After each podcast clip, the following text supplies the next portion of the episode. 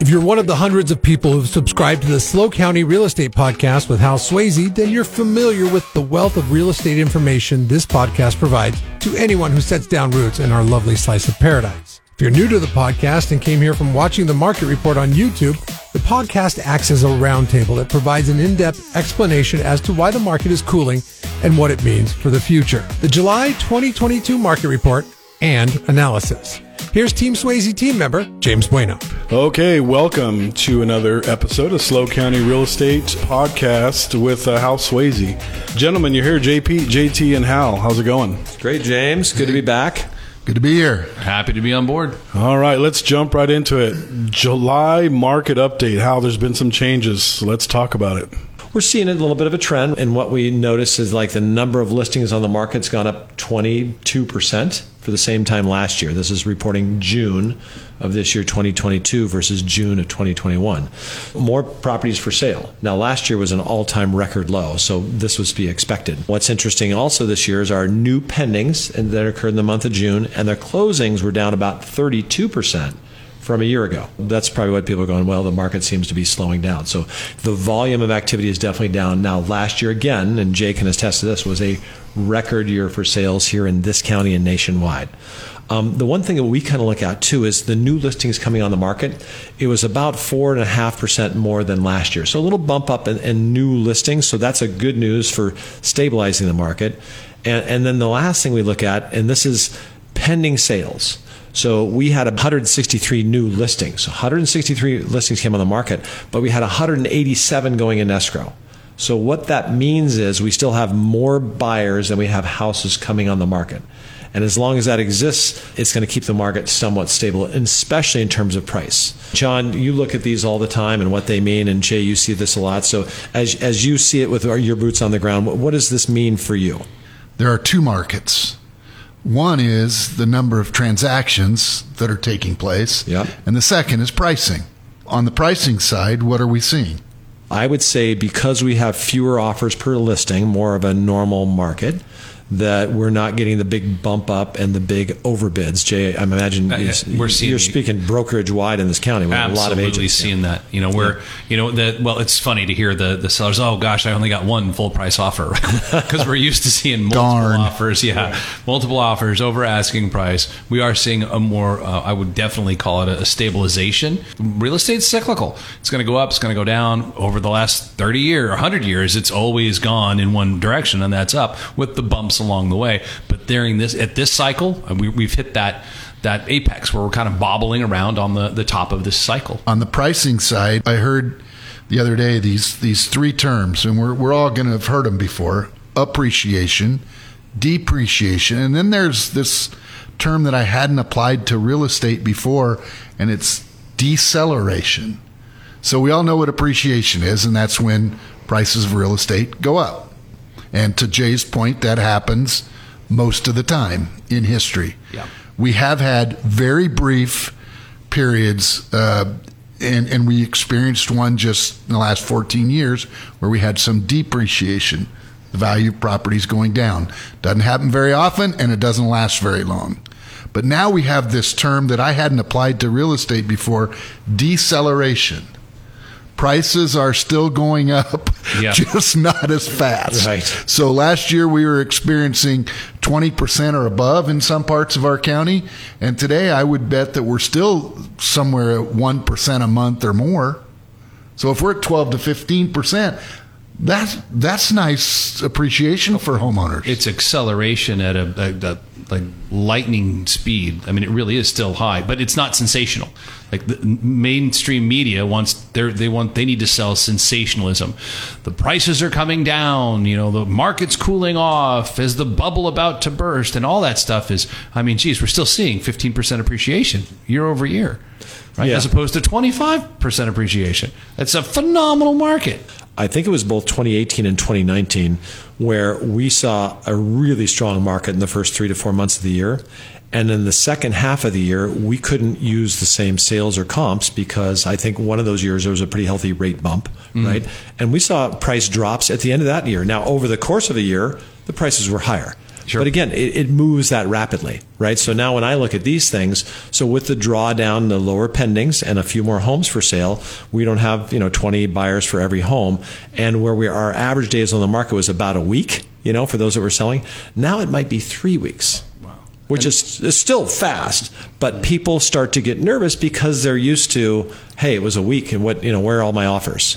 Because because because that just gets ingrained in people's minds. So now it's not even close to a normal market in terms of it's still slanted towards sellers. Because three weeks is a short time to sell a house. Absolutely, It's uh, really short. I think the national statistics are that it's it's a seller's market until inventory is on the market for six months or more. We're 20 days or less. Yeah, Right? Exactly. Crazy. And Yeah. we're panicked because it was seven a couple months ago. And that's the average. Right. That's the average. So the Yeah. house is on the market for a month. There's a house down the street that sold in a day. So a lot of my conversations with my sellers is, hey, hang on, it might take a few weekends. You have to, you know, let us show the house for a while, so it's more normal. And and honestly, what 90 days is not even a balanced market. It's not 100. I mean, I, who knows what these descriptions are that people Yep. come up with? But you know, 90 days is not uncommon. Right? If, if I told somebody today they're just going to take 90 days to sell their house, I probably would get shot or kicked out. You know, You wouldn't get the listing. well, I would, yeah, I definitely wouldn't do that. Right? So, yeah. So how uh, JT's talking about deceleration, you know, your listings specifically, um, are we decelerating on, on pricing? So are you getting listing price offers or less or more? What's going on with that? You, you know, it's it's interesting. I I think. Um, well, let's go from March back to the beginning of last year, which was this is 2022, 2021, right? The years are rolling together. So if we go back in time, it wouldn't be uncommon where I would see a house and all the comps seem to be 950, and then you get multiple offers. And I had one, we sold it for a million three ten, I think. So think about that, 950 to a million three ten. That's huge. That you know demand, you know, and people were just diving over houses. We're not seeing those same price jumps. So where earlier you might be, hey, you could price a property worth a million dollars at five hundred, and it might go for a million five. now That's an extreme example. Now it's more like let's find that range. And most of the buyers are still paying close to the asking price. Now you might get just one offer or you might get two. So as a seller, you can't be cavalier and just say, well, you know, forget about those guys. You have to treat buyers with respect. And we are certainly treating all offers with a high degree of respect. And we have to double down on our efforts of communication in terms of making sure we talk to all the parties and see what the hot points are because we don't want to lose the one fish where we used to have 20 with the same net. Now we might get one or two, and they might get it on the first swoop. Like we keep dipping the net in for a buyer, and finally we get one like a normal fisherman. So it has definitely changed the strategies for our homeowners when they put their homes on the market. You know, when I joined your team, Hal, I was coming out of a career where for nearly 40 years I represented the number one insurance company in the world. It was great being number one. And I come now join a team that's the number one real estate team in the in the county, and I'm very proud to be with such a high functioning team. And I think Hal is such a dynamic leader. He's also one of the most humble, successful people I've ever ever met. And so he's not going to tell you how he goes about helping people get a little higher price for their house when they're selling because he's not going to tell you that. I will. I'll, I'll tell you that, that that our experience with our team is is that we're we're getting anywhere from 103 to 106 percent of the list price, where the balance of the industry is not getting nearly that kind of price. Sal. So how do you go about your negotiation process? Um, we talk about this as a team in our meetings regularly, but a lot of it is communication. And there's a lot of negotiations before anything gets written down. So when I get an offer on a property, I just have a lot of questions I ask about the buyer, who they are, have they made offers on other properties? Okay, if they did, what happened? Did they make an offer and they got a counteroffer and they they said, okay, we're done? Or did they just lose out on a couple of places where, okay, that's a better sign for a seller? Like, okay, they've, they've realized they're going to have to up their game. And then usually I'll talk to the sellers and go, okay, we're listed at X price. If, if we got that price, would you be happy? Yeah. Um, this offer is a little bit less. At what price do you think you'd be happy? Well, maybe, you know, a couple thousand less, for example. And I would just go back to the other agent and I go, listen, mm, you know, we're pretty new on the marketplace. We've got a lot of showings. You guys offered $40,000 less. I mean, if we counted at our full price, what do you think your buyer would do? Okay. And, and sometimes we go, I don't know. Uh, other times we go, they're really interested, give it to me, or, or, or they'd run away. And I let the sellers know that because most sellers, especially if you're starting to have normal market times, three weeks, six weeks, three months, I go to them, you know what? Most of my clients, it's like fishing. You know, uh, we've got a fish, it's on the line. We can either just reel it in the way it is, or we can see if we can do a little bit better, but most people don't want to lose the fish. The strategy is just finding out what the buyer is, what their tolerance is, and very gently seeing if we can't move them up. And that happens when we're negotiating original price. And then sometimes, if there's inspections done, we're renegotiating again. So it's really just having conversations, trying to find that medium ground where we can all come together and making sure that everybody feels happy about it at the, the beginning and the end. So uh, it's just, I mean, it's hard to explain, but I just do it all the time. So I told you he was humble. He, he never said I've been doing this for 30 years and I'm really good at it. or that, yeah, whatever. Is it a buyer's or a seller's market? You, you, know, I'm told by my friend to my left here that he doesn't like the term seller's or buyer's market. But if you look at the definition, you would say to, to Jay's point, a, a seller's market is determined by the length of time properties stay on the market. 90 to 180 days is a balanced market uh, for days on the market, and we're at 20 or less. Yeah. So, and, and prices going up. So, those three criteria would lead one to say that it's a seller's market. But in the last few weeks, Hal, haven't you noticed that inside our seller's market, it kind of feels a little bit more normal?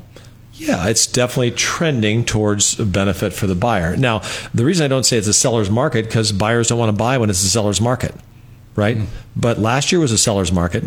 And people were clamoring; they were just trying to get a home, right? And and those buyers were buying in a seller's market. Sure. Do you we, think any of them are unhappy today? No. no. And two years ago, seller's market, starting about May or June, it became a seller's market in 2020 after COVID settled a little bit. Real estate took off like crazy. The other thing we've noticed is we're in inflationary times. I was curious because it feels like we're getting more cash offers. And I just had that sense and I couldn't back it up. So I went to the title company and they ran some reports and it's it appears from what they tell me we have 50% more cash offers right now beginning of July than we had in January. 50% more cash. During inflation, smart money loves to be in real estate. So are you saying just investors from out of town? Well, no, these are home buyers, retirees. Maybe, I mean, I'm selling a house downtown. It's a cash offer and they're selling their home in the Bay Area. The other thing that's normal about this market is the buyers usually come from, hey, we just sold our house. Now we need to find a house. And they come to San Luis Obispo County and they want a single level 2,000 square foot house. And they go from Paso to Arroyo Grande. There's four to look at.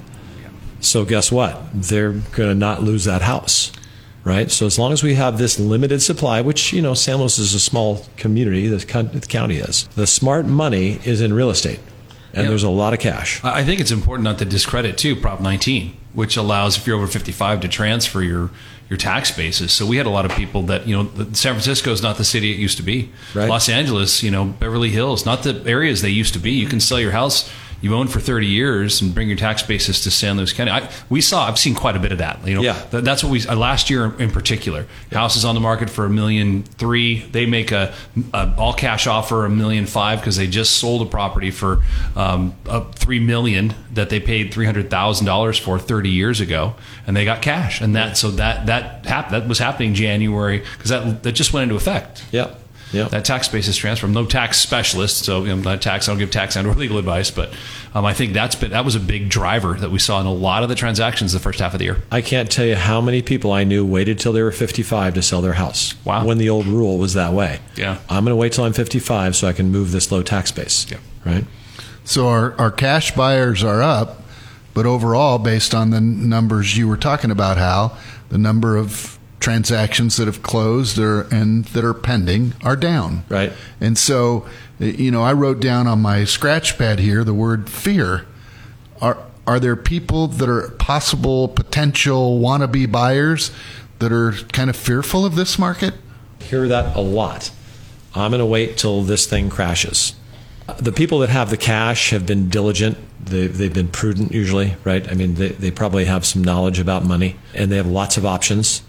And so, you know, I don't know, you put it in Bitcoin, do you bury it in the backyard, or you buy real estate? I don't know, but it's surely showing up. So the percentage, to your point, John, if we have fewer sales, but 54% more cash uh, purchases, that means our the people with the money they're looking at real estate.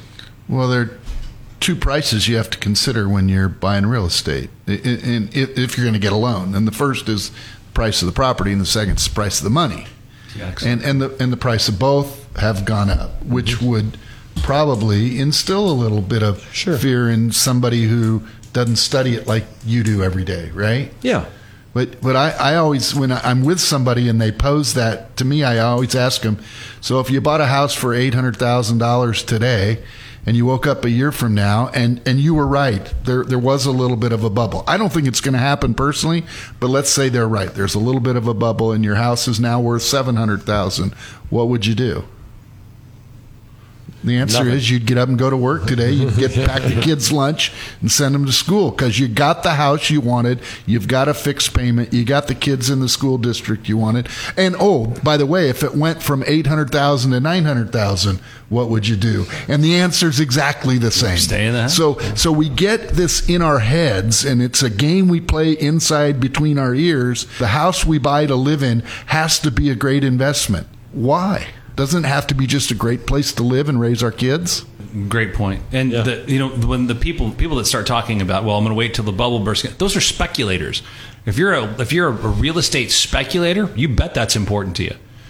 If you're buying a home to raise your family and if you're buying a home to invest dollars and cents that are going to hedge inflation and give you an opportunity to not worry about your rent increasing because landlords are going to do that, it is an absolute a win. And you know, when people talk about you're talking about fear in particular, right? People that were looking at the market perhaps uh, in 2008, 9, 10 when the market was it was a buyer's market, banks owned real estate because of lending practices which have changed forever and we're never going back to that. I mean, I should say never. I can't. The administration might re- remove all requirements for someone to qualify for a loan again, but I don't see that happening because there were so many negative things that happened. I don't think that will ever happen again. Lending practices today are so solid that we're not going to see the lending industry create the issue that we saw in 2008. And here's the thing if you bought a house in 2006, you're talking to a guy who did.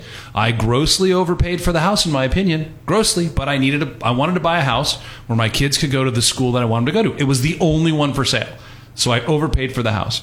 That house is now worth three hundred thousand dollars more than it was. I did I lose two hundred thousand dollars in two years? I did, but did I? Because I didn't move. I kept the house.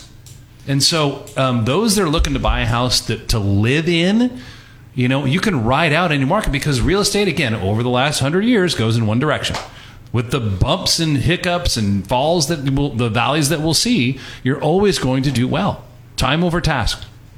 Our market, you know, is definitely um, turning to more what I would call traditional a little bit again, where you know we as agents have to talk to each other. We can't just text um, when we get offers, and we have to respect them. Okay, um, we're going to have to work harder.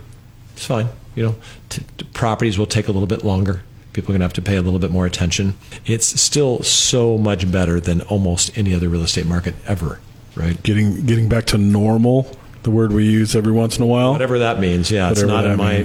Yeah, yeah, I don't know what normal means. You see me.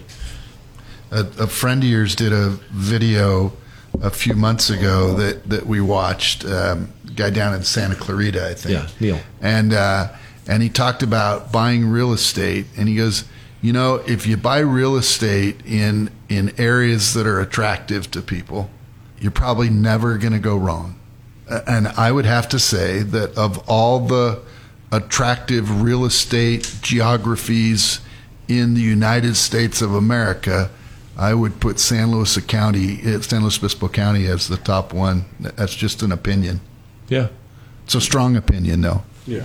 Well, we don't want to say investment, but if you are like buying companies and stocks and you have, you know, you put your savings into that, you probably want certain companies with certain aspects and real estate's similar and that that's a location issue. It's a community issue. It's a weather issue. Great it's point. an amenity issue. This, if, if you're if you're picking places to live as one of the best stocks to invest in, you know, well, we've already got those kind of ratings. So, yeah, it reflects in the real estate and, and the solidity of the investment.